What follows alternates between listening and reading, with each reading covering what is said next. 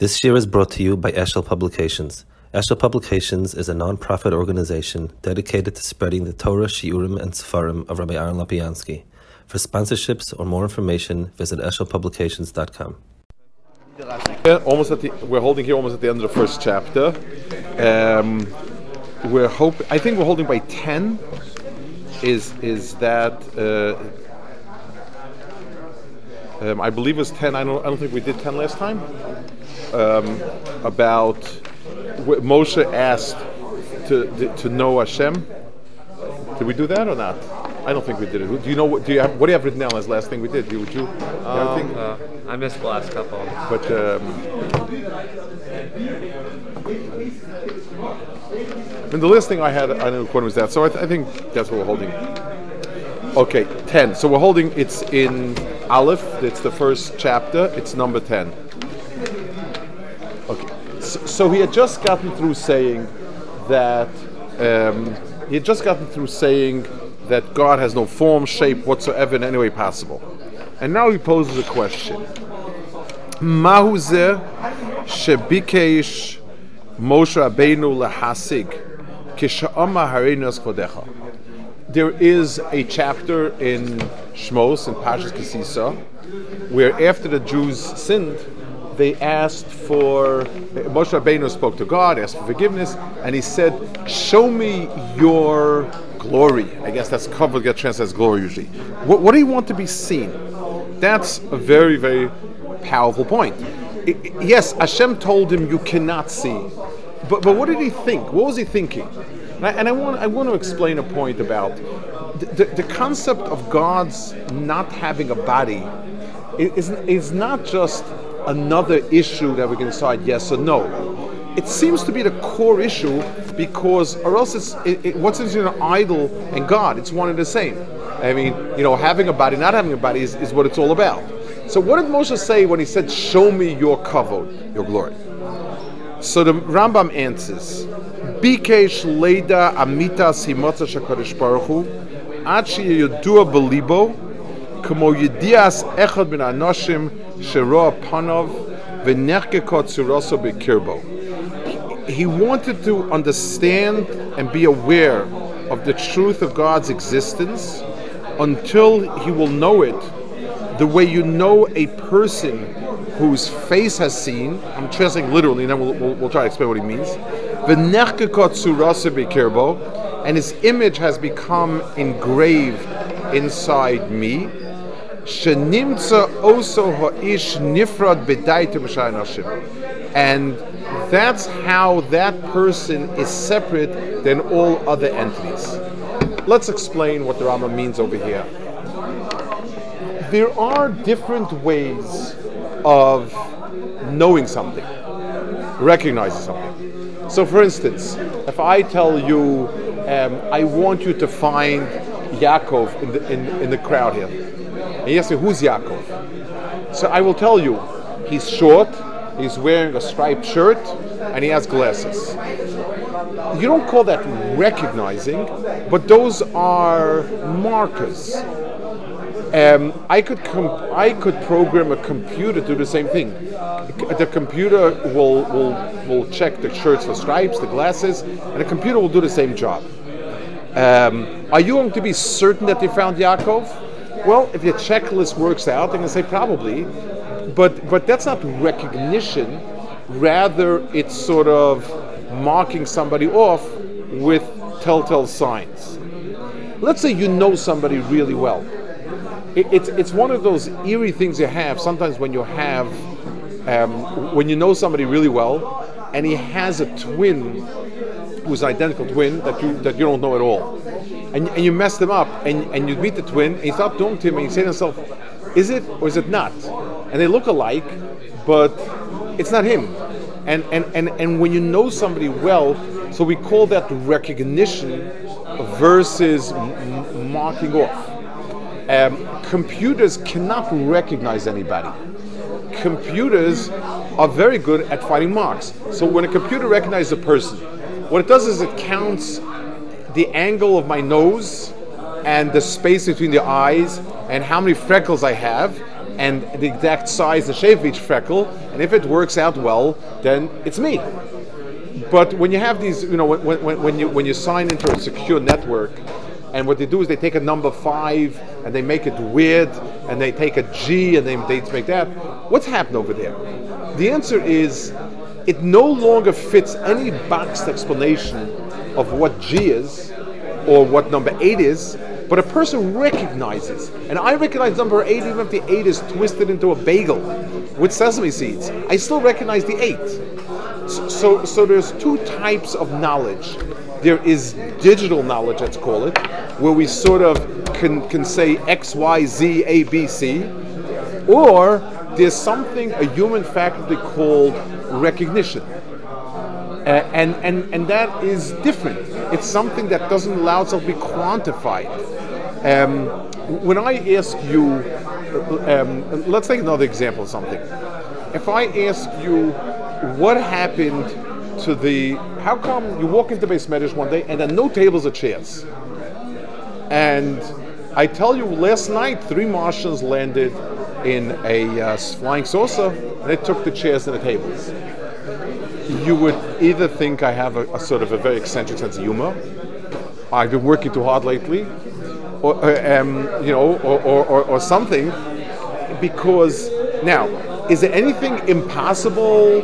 Is it that you're saying, you know, is it if I tell you that, let's say there was a strong wind last night and it broke down a window and the chairs flew out, even if it's improbable, you wouldn't think it's off the wall.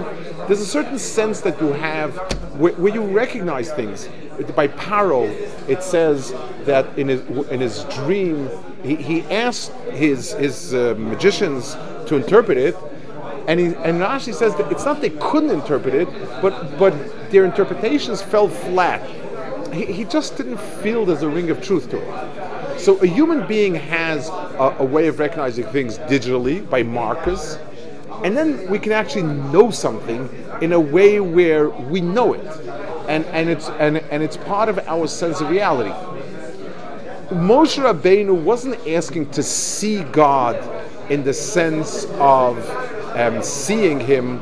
The, the, the, he didn't think for a minute that you could actually register him on a film and, and, and not on the retina and nothing like that. There wasn't anything like it but um, he wanted to have the knowledge of HaKadosh Baruch Hu that would give him that same sense of intimate knowledge that something else has. Yes? How, how, come, how come it's not a limitation for us, for Hashem not to be able to like make himself physical, so to speak? So I would think that um, it, it's a... Um, it's not only whenever we're defining something, God is not physical, so we can't say, isn't that limiting him that he can't be physical? Um, it's, it's almost by definition not like that, as opposed to lacking the ability to do something. Um, so God can work within a physical framework, but he can't be physical because he is not physical. So he has. So, so Moshe Rabbeinu asked that. Kach bikesh Moshe mitzias gesprochen. So he wanted. So now, when I know somebody, let's use the Rambam's metaphor because we'll see it how important it is in the pasuk. If I know somebody by seeing him, and I got to know him, so, so that's that's that's knowledge will, that we'll call recognition. If I know somebody because of markers that we point out, let's say I see somebody from the back. When you see someone from the back side, not from the front side, you can make certain markers and say to yourself, hmm, is this amount tall, this wide, walks with a certain stoop, but recognition is mostly in the face. So Moshe said to HaKadosh Baruch Hu, I want to see you, meaning God should be to me as real as a table physical. I should have that same perception of reality. God should cease to be an idea that that is reinforced and should become reality. Ideas are ideas, realities are realities. And, and those are two very separate entities. And HaKadosh Baruch Hu answered him, וישיר הקדוש ברוך הוא שאין כוח בדעס הודם החי שהוא מחובר מגוף ונפש להשיג את A human being being that he consists of a body besides his soul cannot have that recognition. Let's talk about this and let's and, and let's understand because this point is a second point that's very very significant. Why is it that we can't have that sense of God the way that the way that um, the, the way that we could have it of something else? Let's take one example. A child inquires about the adult world. And he asks you things, he's a bright kid, and he asks you about all sorts of things relationship at the workplace, family relationships, husband wife relationship, things that he really has no sense of. He's not mature enough himself to have that sense. So I can't make him understand the things like an adult understands it, but I can give him examples. I can say, just like when you and your friend sometimes you both want a toy, so you fight over it and you're upset with him. Same thing, it's in the office. When this is happening, that's happening. So the child can have some good ideas about it, but he can't recognize it, understand it in a, in a gut way, because he doesn't. That's not him. If our mind, one of the reasons we're so uncomfortable with abstract math, is because we're talking about nothing. Our our self is a body and a mind. So things for us to be real need to be real. So when someone tells me a square, a square is an idea, and it's a thing. There are things in the world that are square. So so so I, am comfortable with it. And somebody asked me, "Do you know what a square is?"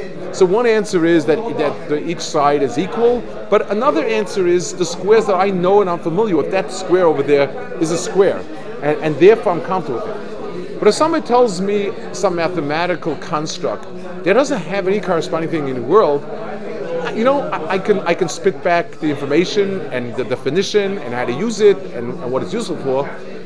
But but it bothers me. I, I, I need to I need to feel it. And that's why we, we we need examples to flesh out abstract ideas because we don't we're not comfortable understanding things that are abstract.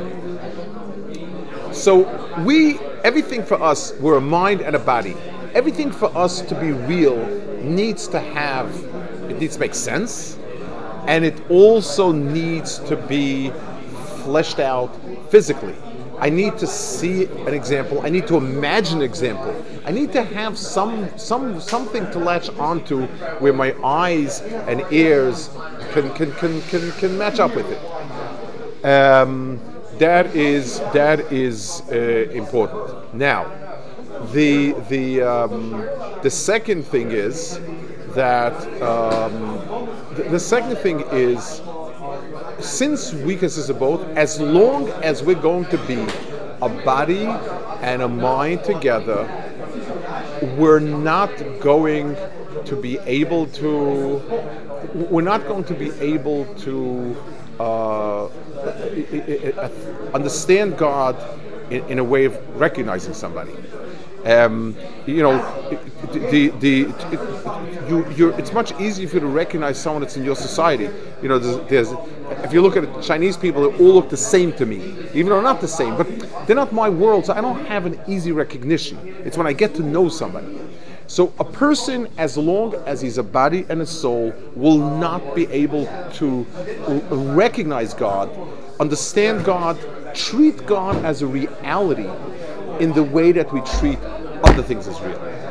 And it's not a contradiction to our faith if somebody says, well, if you really believe in God, why is it there's a story with the Chofetz Chaim, very simple story, but it, bring, it brings this point home sharply. Um, the Chofetz Chaim was once um, in a in a um, somebody was taking Chofetz Chaim in a wagon from one place to another place, and he goes by an apple orchard so the guy driving the wagon says to Chofetz Chaim, listen, I'm going to pluck some apples. If you see the owner sort of coming out or peeking or, or seeing, yell, yell, at, you know, and I'll run because I don't want to get caught. I don't want to. So, okay. So the guy goes to pick the apples. As soon as I was picking the apples, Chaim is out. The owner's watching. The owner's watching. The guy ran back and he's out. And, and, then he looks around and says, nobody around. He says, why'd, why'd you pull that one on me? He said, well, God is the ultimate owner and he's watching.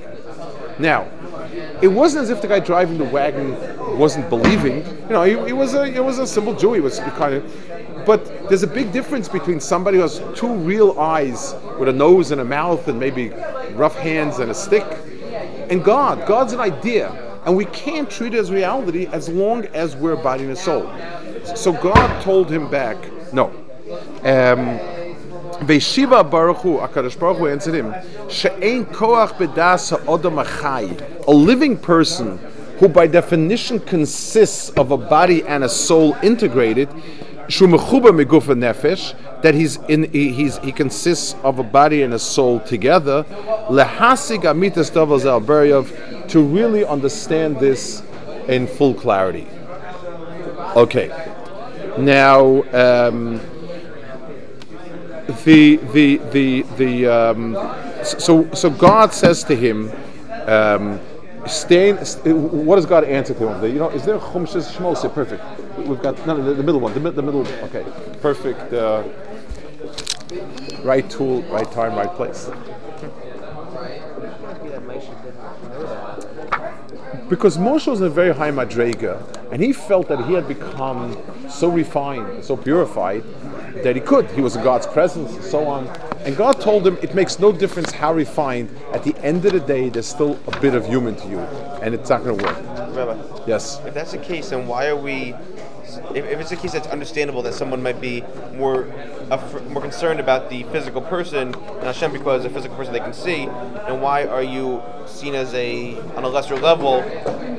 I mean, it doesn't seem to be, you should be on an equal level if you're not. As, you know, like you know the whole question about if someone steals during the day versus stealing at night.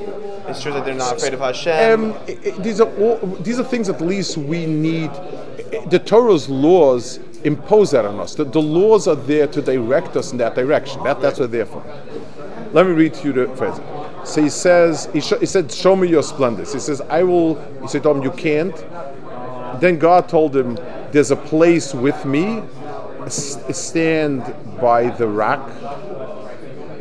As I go by, um, I will I will put you in a cave. I will put my hand on the cave until I pass over. I will then take my hand off, and you will see my backside, but not my face.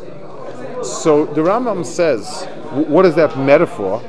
He says, "V- "V'hodio baruch hu ma shelo yada adam lefanav le'achrav." God told him something that no one. God gave him as much understanding as ever, wa- more than ever was given or will be given. Ad shehisig mamitas himotzo, until he grasped God, davar shenifra lekadosh baruch hu b'daite mishanim tzoim, k'moy sheyipared echad min anoshim shra achorov, v'hisig kol gufa mabusha b'daite hanoshim. He said, so God said, the, the most I can give to you is an analogy of recognizing somebody from his back. So, if I've seen somebody enough times from his back, I, I know the little motions. I, I know how tall exactly. I know how stooped. I, I- know many things, and God said, "I will give the ultimate amount of knowledge in a, what, what we call digital knowledge, but you'll never get that type of recognition." So God gave him information. God let him in on things. God let him understand a lot. But He told him this is going to be a line that will be drawn, and it's, it's not going to be possible.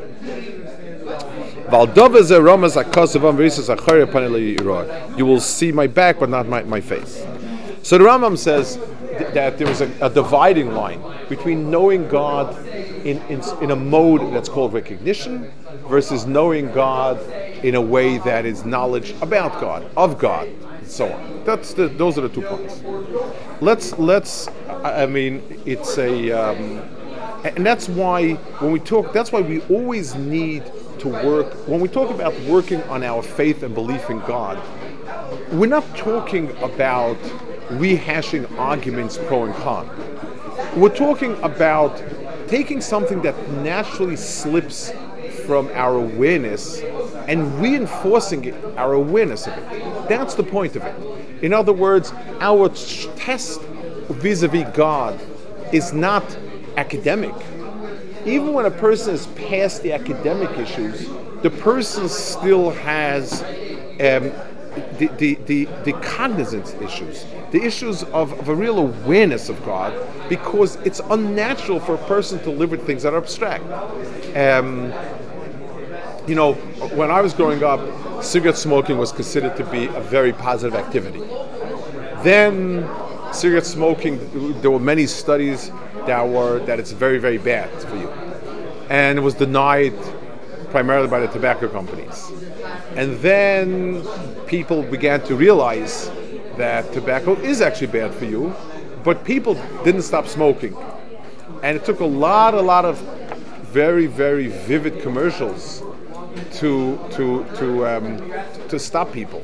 A lot of gruesome cancer pictures. Now, what's the issue? Did people not know really? Did people not understand when they're shown facts and figures? The answer is when you're shown facts and figures, the linkage between smoking and cancer, those are facts and figures. They, they, they don't affect your stomach when you see a gruesome picture of somebody desperately trying to suck a little more oxygen, that's that's a very very powerful that, that affects you. So and that's why the, the world that's why Torah it needs mitzvahs because when things are abstract, ideas that are abstract have a minimal effect on you. When ideas are vivid, so when when it, the difference between sitting and you know it's very funny when we, we think of the Seder night we think that talking about Egypt and the, and, and the exile and the redemption, the hardships, is what it's about. And eating the matzah is like a symbolic gesture. The truth is, as, as far as awareness goes, eating a piece of dry matzah is, is, is, is more impactful than the discussions. It certainly is ideal when you have both, when you understand what you're doing and then you do something. Because a taste of something, a feel of something, an experience of something affects you at a level that all ideas and thoughts and so on and so forth don't begin to affect you. And that's why mitzvahs are so important because no matter how much you buy into the message, it's a message. It's, it's somewhere up there. Um, th- this is something that's very, very real. Um, the, the, the, I, I want to add one more fascinating point God said the most you can see is the backside. When we wear tefillin, there's a knot that sits on this backside. The knot rests on that place where the mind flows into the spine. In other words, it's where ideas become reality. And that's what Moshe was trying to get from us. I want to share another explanation of this Chumash. It's, it's a very fascinating parsha. Um, and there's a, there's a classic explanation that, that is as correct as what the Rambam says, even though we're talking about a very different direction of, of, of thought. But it's, it's important to share it. The Samsofa says, we can't see God in the in it projecting ahead or in or, or, or at the present we can always see him in retrospect. It's, it's a very, very important. Let, us give an example. Um, we can analyze if a person has a piece of cake and a person is a sophisticated uh, connoisseur, he can taste it and tell me what went into it. Um, that's that can be done reasonably well. But to take ingredients and I tell you one cup of this a dash of that, two tablespoons of this and that, what is it going to taste like? That's very, very hard, assuming you never tasted it. That's that that's extraordinary. I, I knew a chef who, who was gifted beyond words. He's, he'd never cooked two meals the same. I mean, I'm not talking just a little more salt, less salt. He, he was amazing. Um, he told me he can think of, of a recipe and then think how it's going to taste. He also was a highly, highly um, erratic person. You know, he, this genius in, in, in, the culinary world went hand in hand with a very a unique personality, let's call it. He, he could, you know, he could blow at it, but, but he had that gift. And he said uh, he, he can think of an idea and then project what, it, what, it, what it's going to taste like. That's very, very. We have many, many midrashic materials and Talmudic materials about if you do this wrong, you're going to be punished this way. Do this, this, that, the other thing, the Torah and so on. Those are all true, but but it is maddeningly difficult to almost impossible to look at a situation that's happening and say, why is it happening? What went into it? Where, where, where did it come from? It, it's too complex. The most we can do is once something has happened and we look back in retrospect, we can say this is where God's providence was leading. But but, but you know, we're, we're in hindsight we have some inkling. In foresight and even current events, we have no inkling. So so it's important to understand we are it is it is appropriate if one is capable of looking at God's handiwork in retrospect and trying to understand where have we gone, but it is near well impossible to say where are we, and certainly not where are we going. So God told him, "You will see me when I pass by. After I've passed by, you'll see me the tr- by the trail I leave, rather than as I'm coming or when I'm about to come." It's a, it's a different explanation. It has nothing to do with Rambam, but it's a classic explanation. It's insignificant. So, so we do well when we learn Chumash, and the Chumash guides us and tells us this is what happened, this is why it happens, and so forth. We don't do all that well when we're trying to sit and figure out what, what's going on and, or what will be. Um, like someone says, to be safe, keep your predictions to the past. You know, it's a. I always, I always enjoy.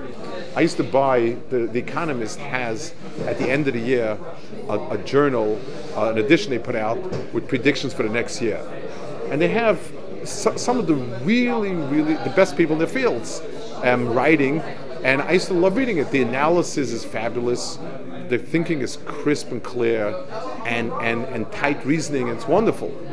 But after a few years of it, I think they're like twelve dollars each one. After a few years of reading it, they're, they're, probably as good as the best of the crystal balls that gypsies use. You know, it's like you'd say to yourself, "Oh my gosh!" sometimes they get it, many times get it wrong because they can't possibly know what's going to happen. So, so, there's no way to, to know all the things that come in. And even then, you know, you realize afterwards the reasoning was great, but uh, he, he didn't take this into account. You know, whenever they come, they're amazed. They say this guy Rubinov predicted the, the, the collapse of the market. Yeah, there, there, were a thousand economists saying, and then they picked the one guy who happened to get it right. I don't know if he's going to get it right the next time. I don't know if he's a genius, but you know, every, everyone had different. Uh, I, I, was thinking there's. I used to get you know you, you, you get these mailed advertisements before they had spam. They had mailbox spam, and they used to get these things. Um, in some point in, in, the, in the not far future, the gold market will collapse, the this market will collapse, that collapse, and then you'll get a letter from us, watch it, and you'll see I'm right. Well, yes, with that type of open-ended prediction, they're definitely right. It will collapse at some point, for, for, any one of a thousand reasons. But to understand, so, so we, we, we understand gingerly God in hindsight, certainly not in foresight or what's going on. Okay, the last two points in the Rambam, Yud. The kivash and isbarish ain't a gufik Once we've explained that God is not a physical body or entity, yisbar it follows oru velo echad If you don't have a nose, you can't sneeze. If you don't have a mouth, you can't smile. So, so activities that are physical certainly can happen. Lo lo pirut. God can't be attached or disattached. Lo makom lo mida, no place. You can't confine God to a place or to a measurement. Velo aliyah velo yirida, neither uh, up or down. Lo yamin lo small, right or left doesn't make sense. Lo panav lo achar, um, front to back. Lo yeshiva lo amida, sitting, standing doesn't make sense so so um, so the Rambam says no, none of the physical attributes. Not only doesn't God have a nose or a mouth or a hand, but you can't describe His activities in any way that requires something physical. Now he says one more thing that is very strong, and Rambam makes a point about it in the Guide Perplexed.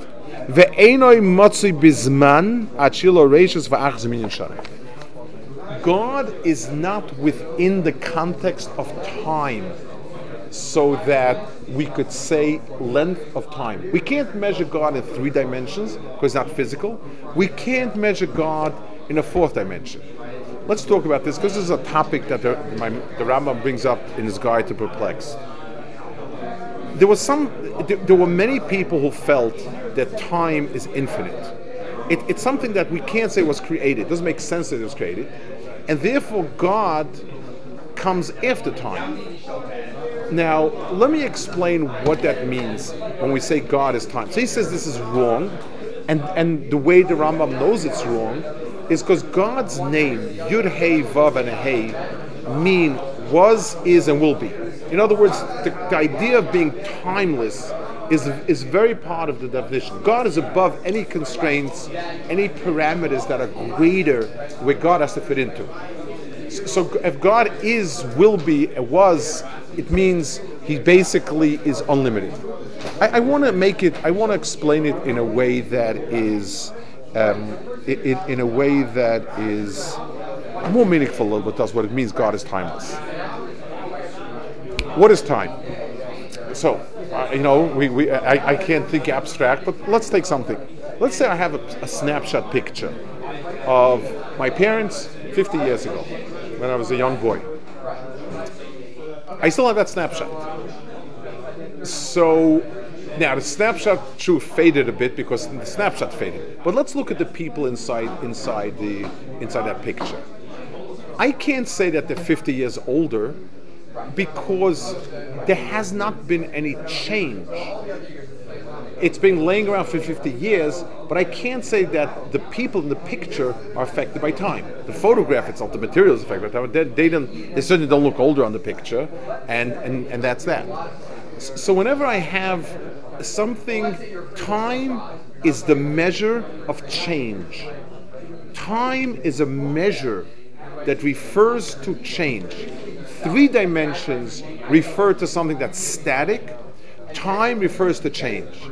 In a universe that no change whatsoever could or would happen, you don't have the concept of time. If a hundred years ago I looked exactly the same, and a hundred years from now I will look exactly the same, then, then what's transpired? So I can say I've run a million laps in 100 years. Great, but let's say I'm not going anyplace. Time measures change. It measures how long it takes for a spring to unwind, for how long it takes for an atom to buzz a little bit, it, for, for how long it takes the sun to go around. But in a, in a frozen, frozen world, there is no concept of time. God does not change ever. So therefore, saying past, present, or future means nothing vis-a-vis God. God is not any wiser now. He's not less sharp now. He was never younger. he, he, in other words, time imposes, imparts no quality to God because he's beyond that. So, to say something about what God thought once upon a time, God having second thoughts about something would be wrong. God can't change. That's what we mean God is timeless. That's the primary meaning. So he says God is not within time, and therefore there were some Jewish philosophers who felt that time needed to have been always there. You can't say time was created.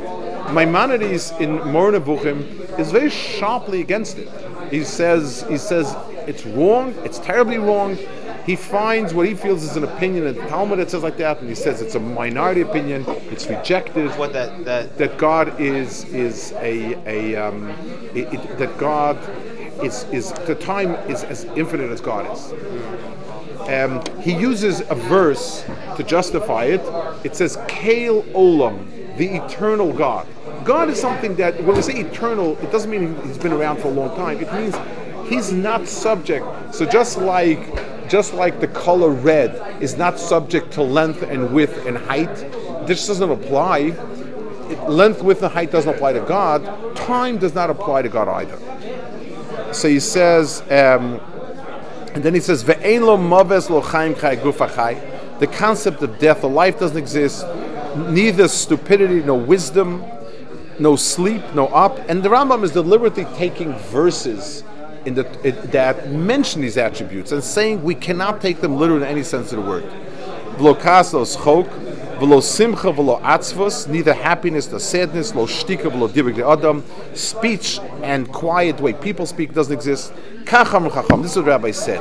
Lo yeshiva Up in heavens, there's no sitting, no standing, there's no back, there's no front, there's no tiredness. None of this exists. So let's see the final point. Yud Beis. And being that that's true, so, so why does the Torah say all these things? I mean, if you, if you were to read the Torah with an unaided um, guide, with, with not being guided, you would think all these things. Why? They are all metaphors. Kemo shene'emar, like says Yosef the one who sits in heavens, laughs. Ki Esuni Bavleim, they've gotten, they've gotten me angry with with their with their stupidities. In other words, the Torah says, if you want to know if this, so just if I would tell you, Lady Justice is mightily upset with you for this, it's a metaphor. Um, when I say God is happy with what you did, it means what you did is right. And just like if you do something good to you, you, you're positive about it. When you do something that's good in God's eyes, that's called God is positive. They are all metaphors. We spoke last time, we explained why we would use metaphors, and the reason would be in order to um, in order to impress on people. It's much more powerful when I say God is really upset with you the way you treat your brother than to say what you're doing is morally incorrect. It, there's a certain that's how the Rambam learns. And he says, Valakol Chachamim Dibra Torah. Yes. I don't understand the nafka mina. I don't understand the difference between those two things. Between what two things? That in God's eyes it's bad versus morally bad. It, it, it, it's a more powerful metaphor than w- w- people like to speak of Mother Nature. People like to speak about nature doing this, doing that, even though they don't mean that. I, I once read a, uh, a scientific um, a, a, a write up in a science magazine that they're very upset with the language used, like the plant does this in order to make sure that it survives. The plant's not make sure, but it helps us when we personify something. It, it, the reason why a poet says, "I walked in the forest and the trees were whispering secrets to each other quietly," the metaphor is a, is a very powerful tool for impressing you with something. So the Torah speaks. So, so he, he, the Rambam invokes a concept that the Talmud says, "Dibra Torah The language of the Torah is not the absolute correct description. It is the language that talks to us. Um, and let's give an example. This is a very, very important point. So, so when the Torah uses language like God's fury will be spent on you, the language is the is the is, just like when I use poetry. I'm not using the words that describe the situation best objectively, but I'm using the words that evoke in you the, the, the emotions that the event should have evoked. So, so, so when I describe somebody dead, I don't say, well, his, his blood pressure dropped to 40, 30, the pupil response was negligent, and, and, and the reflexes were, were, were not there. That description of death is great for a medical chart. It does nothing for telling you. When I say a life filled with action and goodness stopped, and people were bereft of a father and a brother, that's a lot. That's a lot more meaningful statement about uh, about death. So, the Torah uses human language. The language we're using is to describe it in terms of meaning to us rather than to God. Um, I want to talk about this point because this point actually has a variation to it. What the Rambam says is correct, and everyone holds by that as being a correct look at it. So when we see anything describing God, we are we are um, talking then then we are saying the, the, the, elementary meaning of it is it's a metaphor that's fine. But how that works there are two approaches to it. There's the Rambam and the philosophers versus the Kabbalists. And I and, and, and it's a, it's it's a it's an important um, it, it's it's an important parting of ways in understanding the Torah the, the Rambam says it's simply a, a, a metaphor to help you understand. If it's a metaphor, then basically you don't need to describe every detail and explain why it's there. When I write a description about somebody who's old and craggy and this and that, I don't have to explain every single line why I use that description. I'm describing an old man who's barely alive. So I'm going to tell you his hands shake and his eyes keep peering out and, and you know, this and that. I- I'm painting a picture and I can't stop at every little element. And the Rambam says not every word in the prophets, when they're using a metaphor, has to have meaning to it. I'm painting a picture and, and the picture has meaning, but each line doesn't need to have meaning. That's the Rambam, and there are, and, and with the Rambam's way of looking at it, that's how it is. There's a reverse way of it, and and let's under, understand that. Um, God interacts with us. That's an elementary um, function of God. God shows create a world where He would interact with every being in the world when God created this physical world, He molded it so that it resembles what's up there. For instance, when I take an x ray of myself, every line in the x ray must correspond to my body because that's what it is. The x ray is a picture of my inside. It's not a painting where somebody meant to convey what he thinks is happening inside me. It's, it's a line by line description of it. So, whatever it is that we have here is basically a representation. So, for instance, the human body comes in pairs. It's a symmetry of right and left. So it, it, it's, it's so it's not it's, it's that is a physical representation of some reality. God works in a certain pairs and there's right and left, and our body having right and left is representation representation of it. If we have lungs that bring air into our body and stomach that brings food in, and so on, all of that must be present in some abstract form in God's interaction with us. It's, it's just like this, there cannot be anything in the x ray except the occasional thumb of the guy who made a mistake and put his thumb there and, and came out on an x ray. There's nothing there that's not inside me. So, whereas the Rambam says the prophet is using elements in the world to paint a painting of God, which is true in the big picture, the Kabbalah said our world is a physical model of the truths up there. And every single, the fact that we have fingernails is meaningful. The fingernails are not part of the body, they are part of the body. They're transparent, but they're more, they're thicker than skin is. Every, every element in the body must be a representation of something deeper than that. And that's why it gives an, in every in every time we describe God in this way, every line is meaningful and everything about it is significant. Just like an X-ray, there's nothing empty. In a painting, say, you just wanted to help make the impression of this guy's forceful character, so you made everything else smaller or whatever it is. You can't say that an X-ray. An X-ray is a representation of something, and you may not know what it is, but it certainly represents something.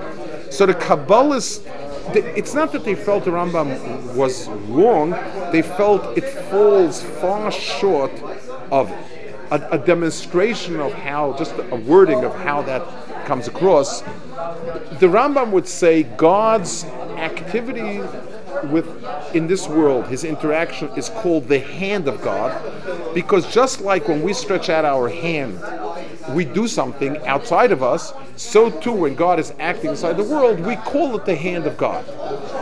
The Kabbalah say, being that God interacts with that which is quote unquote outside of him, i.e. the world, and that is called Yad Hashem, the hand of God, when we were created in, in, in live flesh, it became this thing over here.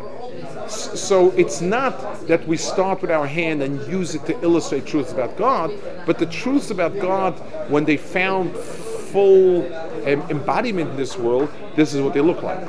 So many times it makes no difference how you look at it. Sometimes there will be radical differences. Um, where, where, you, for instance, it, God is portrayed as having white hair. It's hard to find a metaphor for that, but if, if you're using it as something to to to to, um, to create a metaphor, we're having a hard time. Not so easy to figure out. But if it if it has to be that way, th- then then then we need to figure out things that, that are represented by that and so on. Okay, let's just finish up. He brings one more proof that it that it can't be literal, but it must be um, metaphors to help us get the sense of it.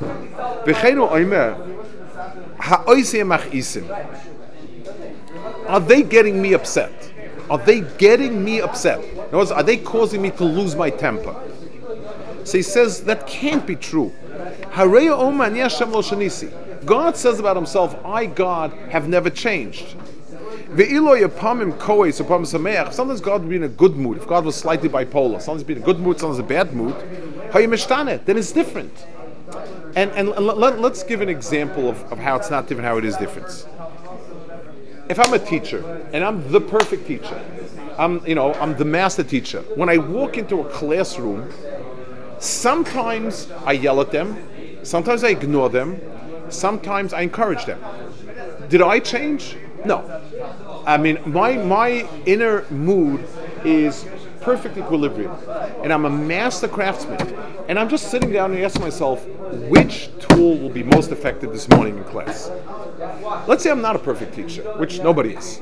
And you walk into classroom. Some days they get you upset, and you are upset. And some days they, they make you feel good, so you feel good. So, so, so it's it's honest tr- honestly true that you are actually um, changing. So today I'm in a good mood, tomorrow in a bad mood. But the perfect teacher is always in the same mood. He's in a teaching mode and, and he's using tools. So God doesn't get angry or become happy. God displays wrath or displays um, welcoming happiness.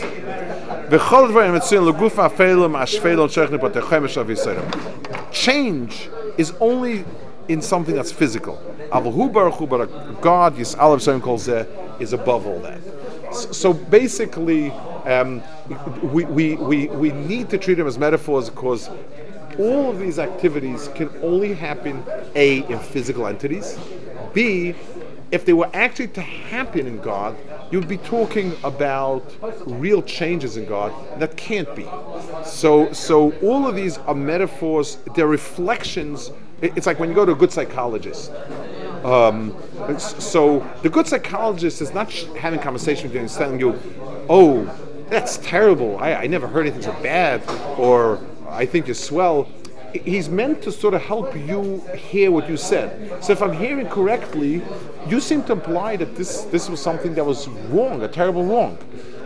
He's helping you reflect and understand what you've experienced, and that's what Hakadosh Baruch was doing by giving us feedback. Okay, we'll hold it here. Okay. Is it true that that there are are rebbeim who reject the idea of Kabbalah? Um, uh, a second. I'm supposed to stop. Save.